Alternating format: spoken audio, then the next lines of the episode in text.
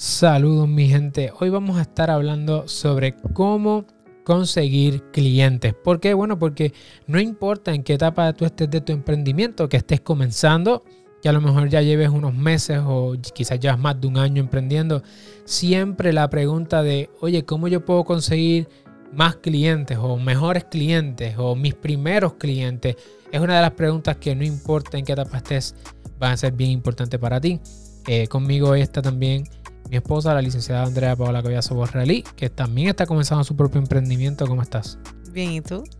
Todo bien. Aquí tocando un tema que cuando pienso siempre en la adquisición de clientes, pienso en cuando nosotros estábamos comenzando, cuando yo iba a emprender primer, por primera vez Sidlo, una de las preguntas que tú me hiciste fue, ¿cuál? ¿Cómo vas a conseguir clientes? Sí, era mi mayor preocupación, definitivamente esa era tu preocupación y, también eh, te le hicieron esa pregunta recientemente. ¿Cómo fue cuando tú decidiste emprender?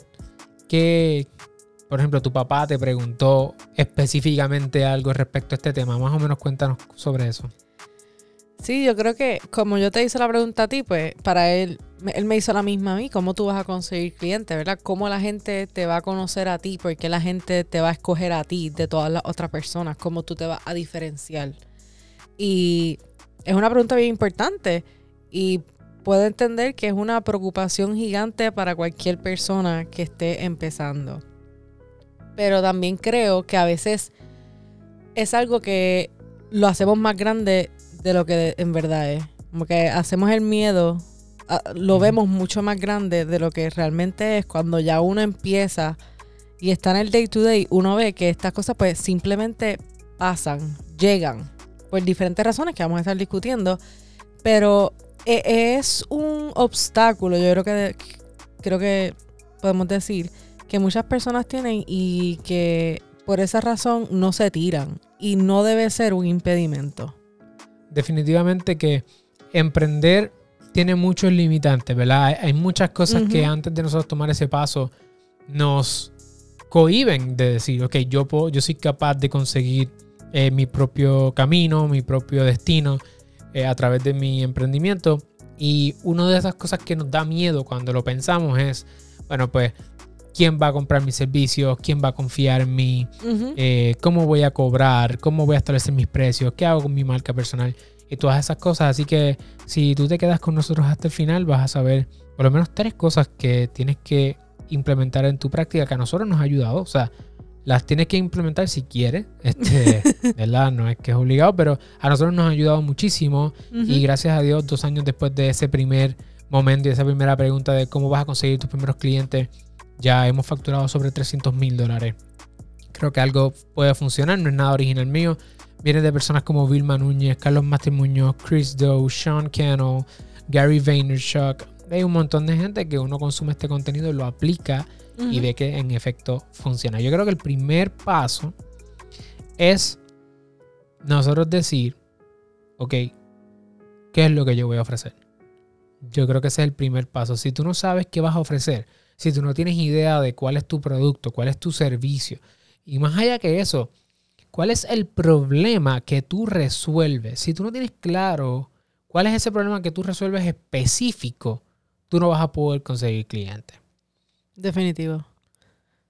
Definitivo porque tú le tienes, a veces tú le tienes que decir a las personas, este es tu issue. O sea, pasan muchas cosas y las personas están en este camino y es como que, ay, tengo todos estos problemas, pero no saben ni por dónde empezar o no saben realmente cuál es el issue que tienen que atender, que una vez atiendan eso, todo lo demás se resuelve.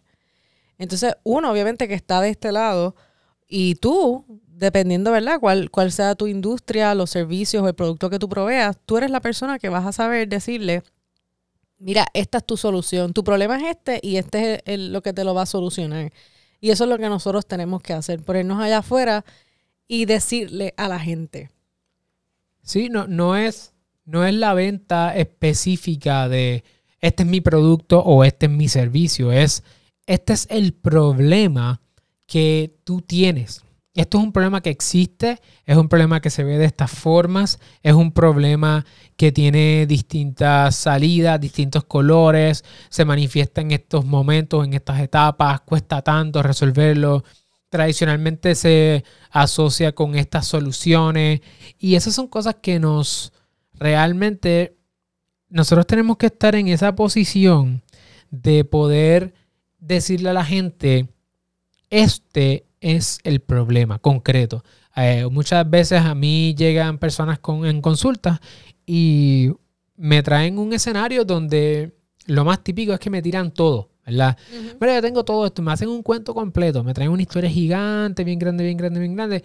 Y en esa historia, entonces, yo tengo que hacer un análisis, ¿verdad? De cuál realmente es el problema. Ahora, cuando llegan a donde uno reconocen que, existe un problema y que ese problema eh, creen que nosotros lo podemos ayudar de alguna manera.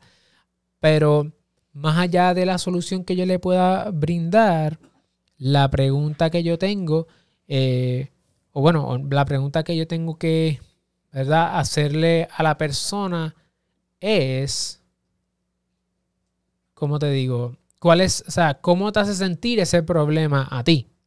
Porque dependiendo cómo esa persona perciba el problema, pues entonces es la manera en que yo puedo vender mi solución. Es porque una cosa es que yo te diga, ok, existe, voy a hacer un ejemplo bien, bien clásico. Eh, no estás organizado legalmente, ¿verdad? En el caso de nosotros, que como abogados eso es lo que nosotros trabajamos. Eh, y entonces yo le digo, bueno, pues no estar organizado legalmente, es que no tienes estos documentos, típicamente no tienes estos documentos, típicamente te faltan estos registros o a lo mejor no has dado estos pasos, no te has sentado con un abogado todavía a hablar sobre estos temas. Y yo empiezo a hacer todo eso, ¿verdad? Pero esos son asuntos externos, esos son problemas externos. La persona dice, ah, es verdad, yo cumplo con eso, ¿verdad? Puedo hacer un check de box. Pero la pregunta que yo debo saber responder de parte de esa persona es cómo ese problema le hace sentir. Porque cuando yo entiendo cómo ese problema externo le hace sentir internamente, entonces yo puedo apalabrar el problema de una manera que vaya más allá de si necesitas un contrato o si necesitas una LLC o lo que sea, sino ¿Cómo yo te doy resolución? ¿Verdad? ¿Cómo tenemos que resolver este problema? Porque hasta que tú no lo resuelvas, tú te vas a seguir sintiendo de esa manera. Te vas a sentir insegura, te vas a sentir eh, incapaz de crecer tu negocio, con miedo a que te cojan, eh, con miedo a perder tu hogar. Entonces, esa, esa, eso, en pocas palabras, yo tengo que obsesionarme con el problema externo y también interno. Totalmente de acuerdo. Este, totalmente de acuerdo porque es como hemos dicho otras veces. A veces las personas no se acuerdan lo que uno hace, pero sí como lo hicimos sentir. Y es igual cuando uno va a un sitio a comer. Uno va, uno lo pide y te lo traen la comida. Y sí, tú comiste en todos estos lugares, pero tú te acuerdas de aquellos lugares que te dieron un súper servicio, un gran servicio. Y te acuerdas porque pues, esta persona te dijo hola, te preguntó tu nombre, te preguntó cómo estabas, si te hacía falta algo. Ese servicio, todo eso es como a mí me hizo sentir.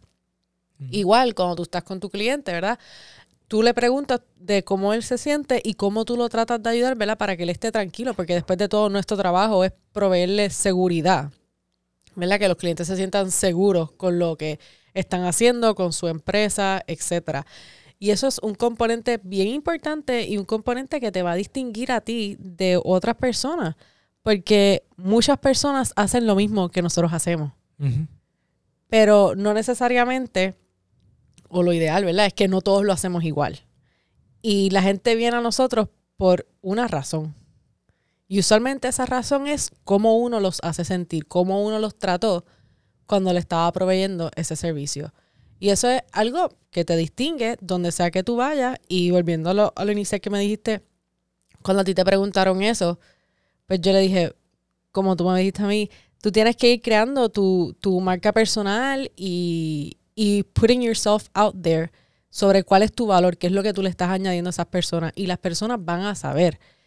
Y poco a poco, no de la noche a la mañana, ciertamente, pero la gente llega a ti porque a ti te conocen por esta razón.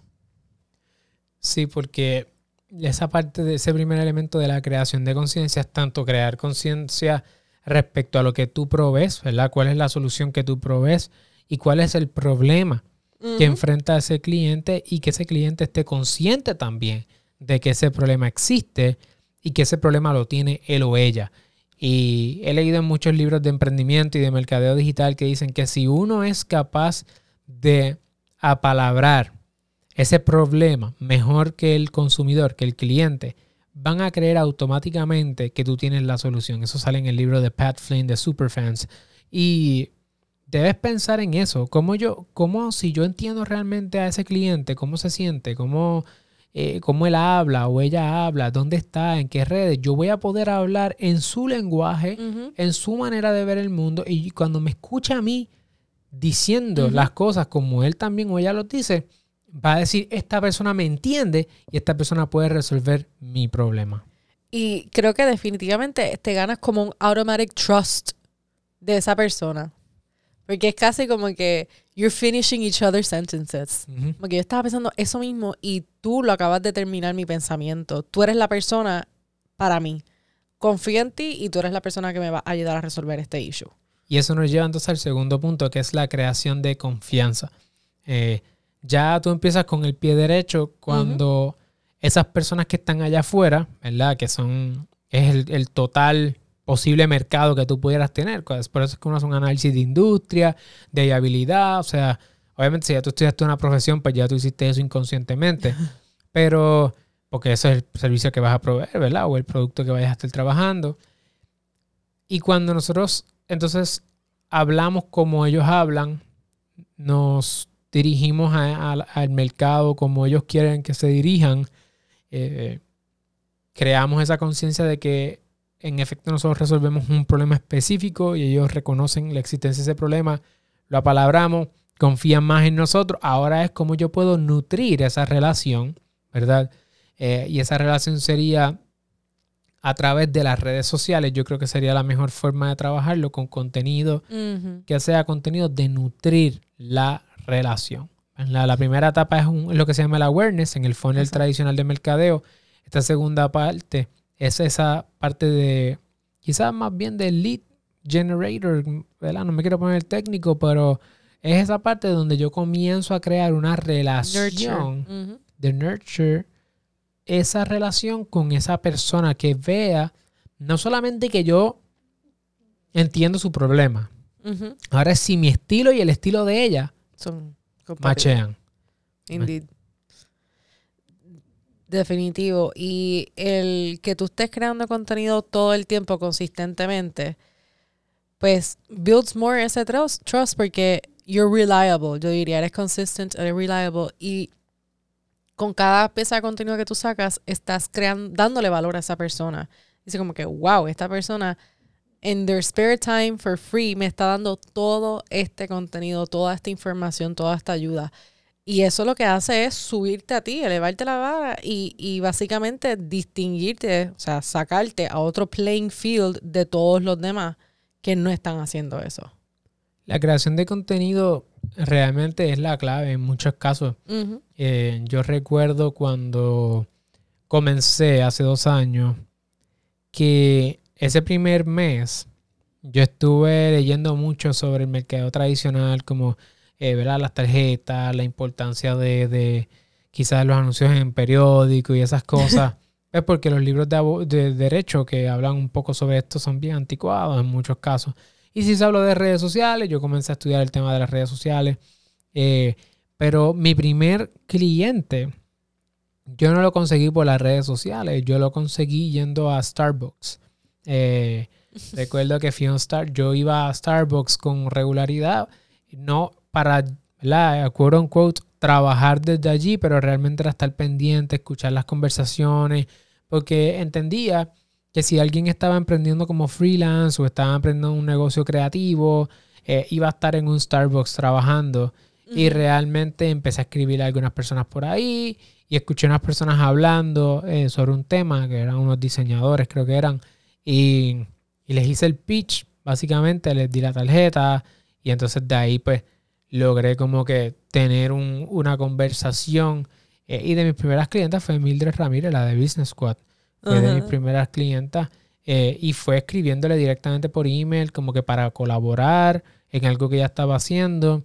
y nos encontramos en Starbucks, de ahí se fueron dando relaciones, poco a poco uno iba hablando, pero fue lo que se llama cold calling, ¿verdad? O sea, yo creo conciencia, la gente ve que existe, esta persona existe, está allá afuera, comencé a crear contenido poco a poco, pero realmente esas primeras piezas de contenido no son para la gente en el sentido de que la gente en tus primeras piezas de contenido no, tú no los vas a asombrar ni los vas a sorprender respecto a tu capacidad de creación de contenido. O sea, tú, tú ahora mismo, cuando uno empieza creando contenido, tú te estás probando a ti mismo o a ti misma que tú eres capaz de crear contenido de una manera consistente. Eso es lo que tú haces con las primeras piezas.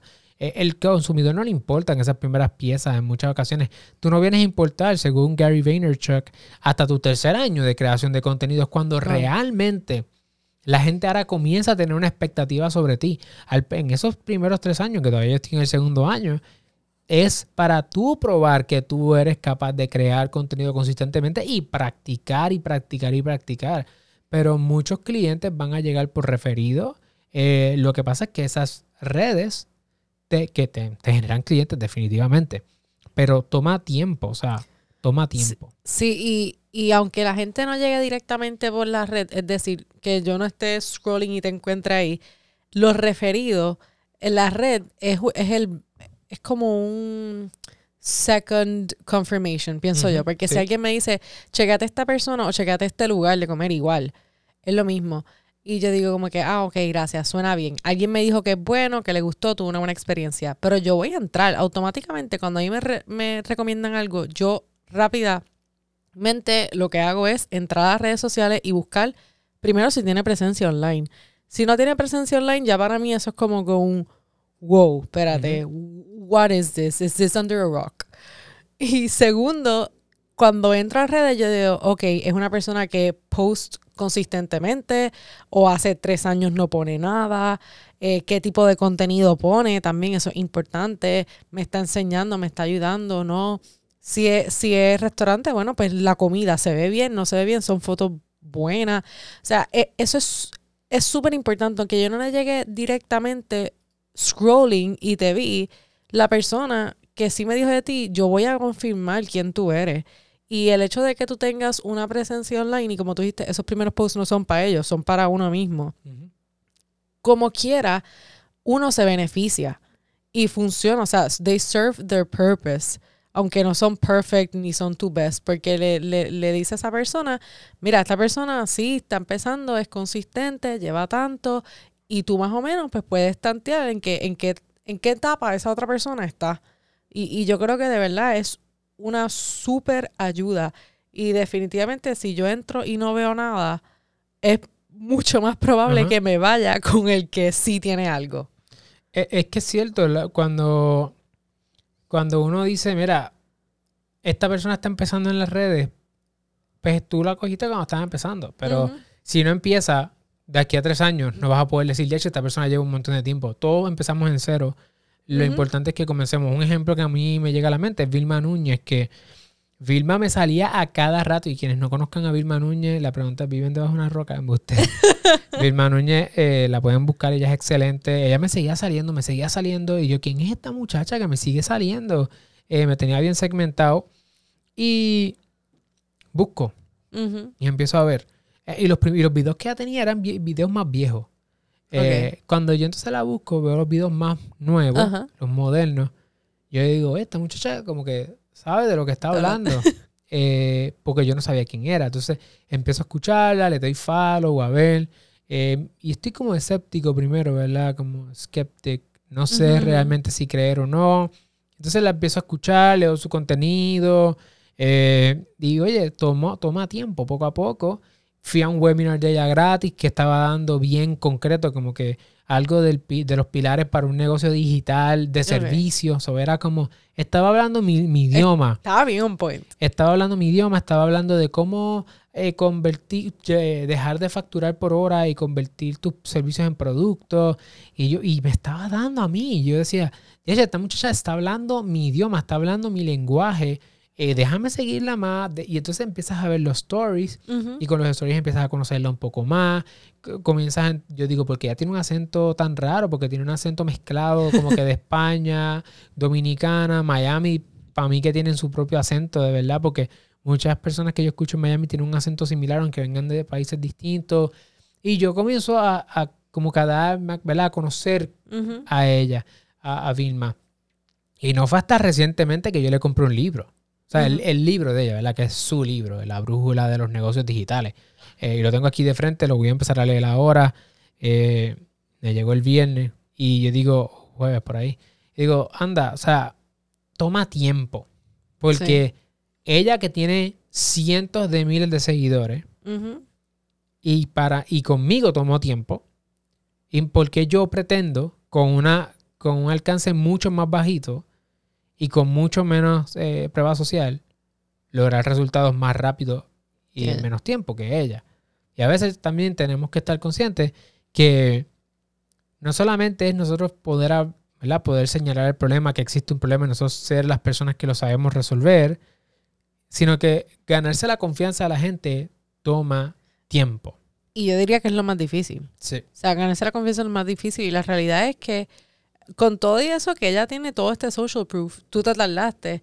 Pero si ella no hubiese empezado, no tendría todo ese social proof cuando tú llegaste a su perfil. Así mismo. ¿Entiendes? probablemente ese contenido primero no fue para ti, pero después resulta ser que cuando tú caes ahí, tú dices, wow, ok, debido a todo esto que yo estoy viendo aquí, I trust her. I, I believe in this person. Y no solamente un video que funciona, son uno, dos, tres, mayor calidad, menos calidad.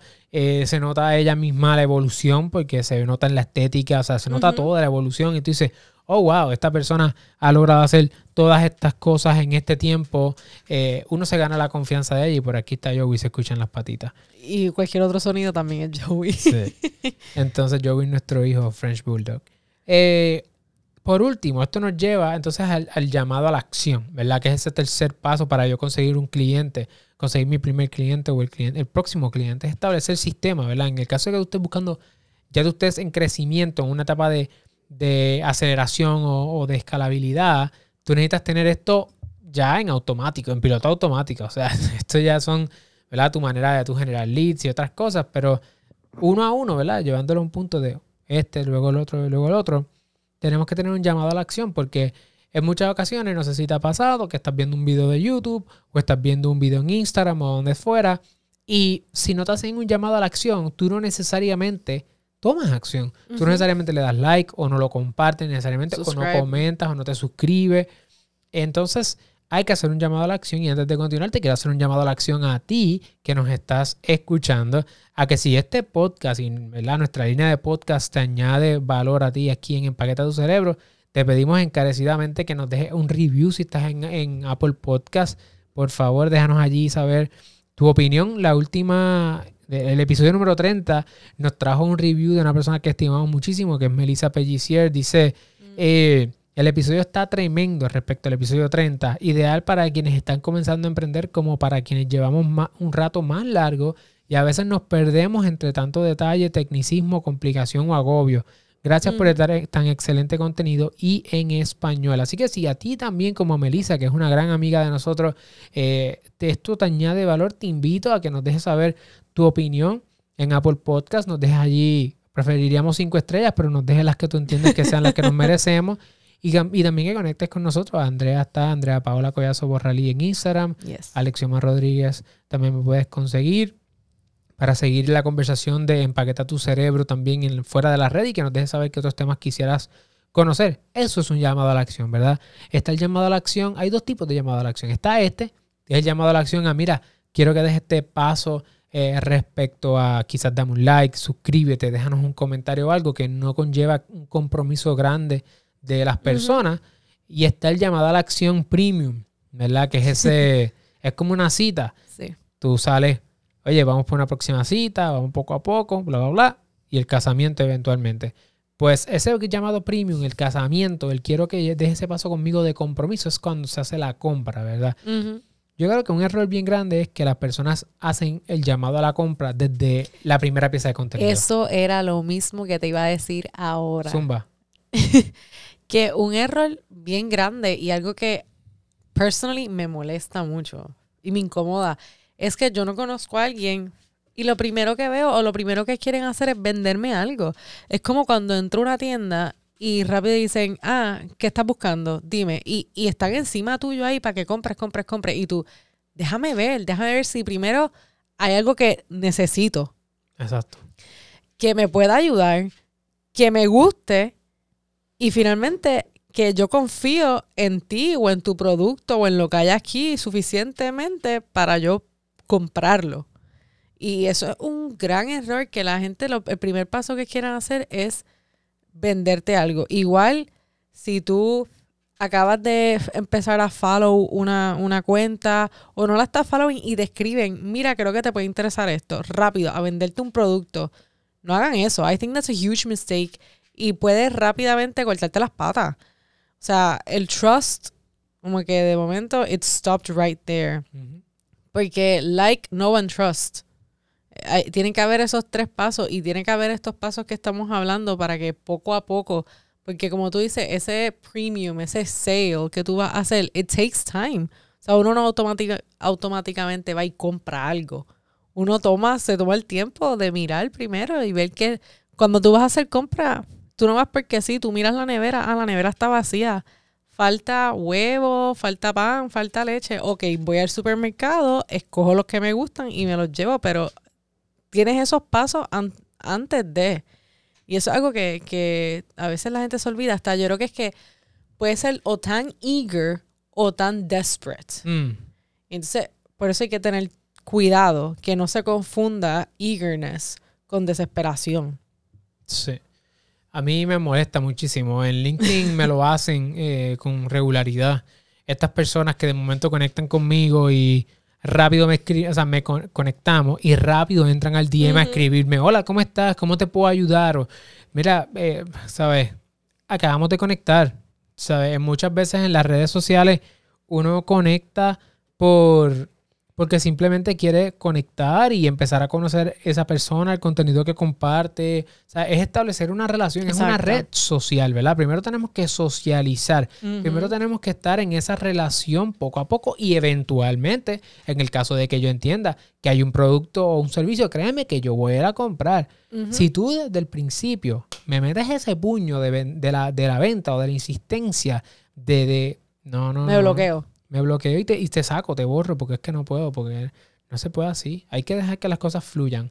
Y, ¿sabes qué? Una de las cosas que entonces yo critico mucho y es que las personas que quieren vender mucho son personas que no crean contenido. Son personas que no pasan por la parte de la confianza. sí. ¿Eh? Porque si tú creas contenido, el ejemplo de Vilma Núñez, ella crea tanto contenido, regala tanto, que llega un momento, y hay un libro que habla de esto, y después podemos hablar sobre este tema, es, una teoría bastante profunda, eh, Influence, The Art of Persuasion, eh, que ya me regalaste tanto que yo me siento en deuda contigo. De hecho, el libro de Vilma, ya yo estaba como que, yo tengo que comprarle algo a Vilma Núñez. Algo. O sea, ya yo, ya yo he consumido tanto contenido de él, yo tengo algo que comprarle. y y de hecho, he visto sus cursos, he visto sus cosas y dije, mira, ¿sabes qué? Este de la brújula de los negocios digitales me seguía saliendo, me seguía saliendo y dije, a lo mejor este, es el gran libro de ella, déjame empezar por ahí y ver qué es la que hay, un, precio más económico y luego puedo ir a un precio más, más caro. Y en el día de mañana, o sea, yo soy de los que si estoy comprometido con una marca, con alguien, yo viajo a Biscayne Bay, allá a Miami y, y vamos y nos, nos sentamos con ella y la conocemos si fuera el caso, o sea Estoy siendo un poco exagerado, maybe, pero, pero no. O sea, ese es el tipo de personas que somos nosotros. Buscaríamos comprarte el producto o el servicio que necesitamos si realmente lo necesitamos. Si no, no. E, exacto. Y, y tú particularmente eres loyal to the brand. Como que si a ti algo te gusta y no te ha fallado, it is what it is and you need it, you want it, tú sabes, you're loyal to it. Pero que eh, eh, algo bien real y algo que creo que ustedes deben tener en mente como creadores de contenido que va a llegar un punto, porque a ti te ha pasado, que ustedes van a crear muchísimo, muchísimo contenido. Y como quiera va a venir gente que esperan que usted les dé todo de gratis. Así mismo, eso sí que Mira, falta respeto. Gente, no se dejen, no se dejen, porque todo ese tiempo que ustedes pasan creando ese contenido de gratis, vale, vale, o sea, es su tiempo, es oro, tu tiempo vale, tu tiempo es lo único que tú no puedes recuperar. Entonces, aunque la gente no entienda al principio, ¿verdad? O haya gente, porque hay gente que simplemente no lo va a entender o no lo quiere aceptar. Usted tiene que entender que lo que, lo que vale su tiempo y que si usted separa este tiempo para proveerle este, esta información gratis a ciertas personas, pero usted sí cobra por estos servicios o por estos productos, porque that's the way the world works, mi gente. Not everything can be free y people have to understand that. Y es verdad, hay una psicología que uno consume tanto que después uno se siente indebted. Como que una obligación, wow, yo, esta persona a mí me ha dado tanto que lo mínimo que yo puedo hacer es comprar esto. y, y eso tienes que, ¿verdad? Tenerlo en mente, uno como consumidor y también uno como proveedor que eso va a pasar así usted va a conseguir clientes y aquella gente que no entienda que su tiempo vale dinero, maybe you don't want them as clients. No son tu ideal clients. Tacho, maybe no. Eh, it, is a fact. It is a fact. It is a fact. Así que familia, ya sabemos, o sea, si usted quiere conseguir ese primer cliente, el segundo, tercer cliente y eventualmente tener un sistema completo, escalable, usted tiene que pasar por tres etapas. Número uno, usted debe crear conciencia, conciencia interna y externa. ¿Qué es el problema o cuál es el problema que yo resuelvo? ¿Cómo ese problema se manifiesta en la vida de mi consumidor externamente? ¿Cómo se siente mi consumidor o potencial cliente internamente? Entonces, ¿cómo yo voy a resolver ese problema? Pero más allá de mi solución, yo tengo que entender el problema a cabalidad. El segundo paso es entonces crear confianza. Nosotros para poder crear confianza en el consumidor tenemos que crear contenido de alto valor, tenemos que regalar un montón. Dicen en Puerto Rico, decimos aquí, dar del ala para comer de la pechuga.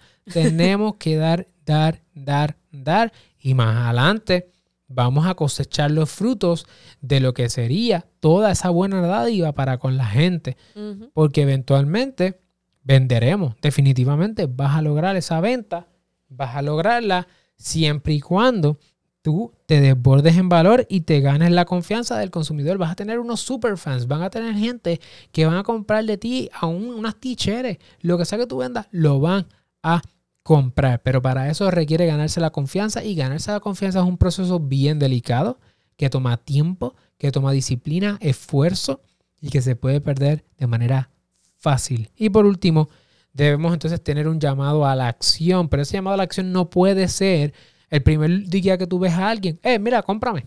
Definitivo. Cómprame esto, cómprame lo otro, papitas aquí, mira lo otro, tengo servicio de esto aquí. No, no, no, no. Ese no es el asunto. Aquí el asunto es cómo yo puedo decir, oye, si quieres más valor, puedes venir y ver este video. Si quieres ver más valor, puedes hacer esto. ¿Quieres bajar una guía gratis? utiliza esta guía gratis. ¿Quieres ir a un, quieres aprender quizás un taller nuevo, un, una, una destreza nueva, quieres resolver ese problema de una manera distinta? Ven conmigo a este taller, dame tu email, ¿verdad? Eh, y yo te voy a mantener ahí, mantener esa relación y va a llegar un momento que la gente te va a decir, mira, quiero comprarte algo, o sea, ¿qué es lo que te, qué es lo que te puedo comprar? Y en ese momento te haces un llamado a la acción, mira, ¿sabes qué? Tengo esta otra cosa, tenemos la oportunidad de trabajar juntos, de yo poder ayudarte quizás a resolver ese problema o, esa, o ese ángulo que no has podido resolver con el material gratuito. Yo tengo un material pago que te puede ayudar a resolver ese ángulo y dar esa milla extra. Y así, tú tienes eso como sistema, tú vas a poder conseguir más clientes y realmente, si tú le estás hablando a tu cliente ideal, vas a conseguir más clientes ideales. ¿Tienes algo más antes de irnos? Eh, no, estoy totalmente de acuerdo con eso. Este, lo que iba a añadir era que va a pasar también que cuando tú vayas haciendo todas estas cosas y la gente vea que, por ejemplo, a ti te ha pasado que te buscan y te escriben y tú les dices, ah, mira, pero antes de pagar, antes de comprar algo, ve esto que está gratis, está disponible. Y cuando tú le dices a las personas todas estas opciones gratis que tú les estás ofreciendo, que tú no les estás tratando de vender, la gente se va a dar cuenta, ok, ya consumí todo esto, ahora sí lo necesito a él. Y te van a ir a buscar.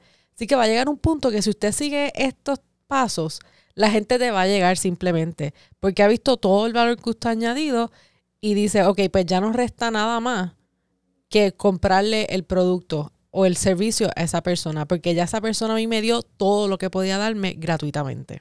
Es así, y cuando usted se desborda en valor, las personas se sienten en deuda con usted, le van a querer comprar ese producto o servicio que usted tiene para ofrecer. Y así funciona tanto con ese primer cliente como el cliente número mil. Bueno familia, ya con eso estamos. Es importante que mantengamos aquí la conversación. Queremos escuchar qué otras cosas quizás pudiéramos eh, hacer para conseguir más clientes. Así que déjanos saber por Instagram, coméntanos, tírale un screenshot a este podcast, súbelo en tus historias. Y si estás en LinkedIn, no importa qué plataforma estés, conectemos para poder mantener la conversación y podamos ayudar a otras personas que proveen servicios profesionales de consultoría, servicios creativos, a poder empaquetar su cerebro. Este es el espacio para cambiar la mentalidad. Este es el espacio para tener la conversación de lo que realmente significa emprender un negocio de servicios. Y es el espacio donde queremos que tú puedas desahogarte, eh, que se puedan hablar los temas que tú necesitas que se, que se hablen, que te sientas parte de una comunidad, porque emprender puede ser bien solitario, pero no tiene por qué ser así. Así que nos mantenemos conectados y nos vemos la semana que viene. Chao.